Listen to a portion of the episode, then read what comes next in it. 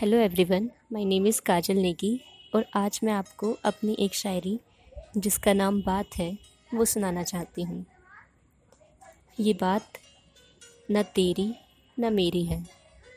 ये बात तो उन लम्हों की है, जो गुज़रते लम्हों के साथ मेरे होठों पर ठहर जाते हैं। ज़रा पूछो तो इनसे, कि मेरी गलियों में इतना क्यों आते हैं? Thank you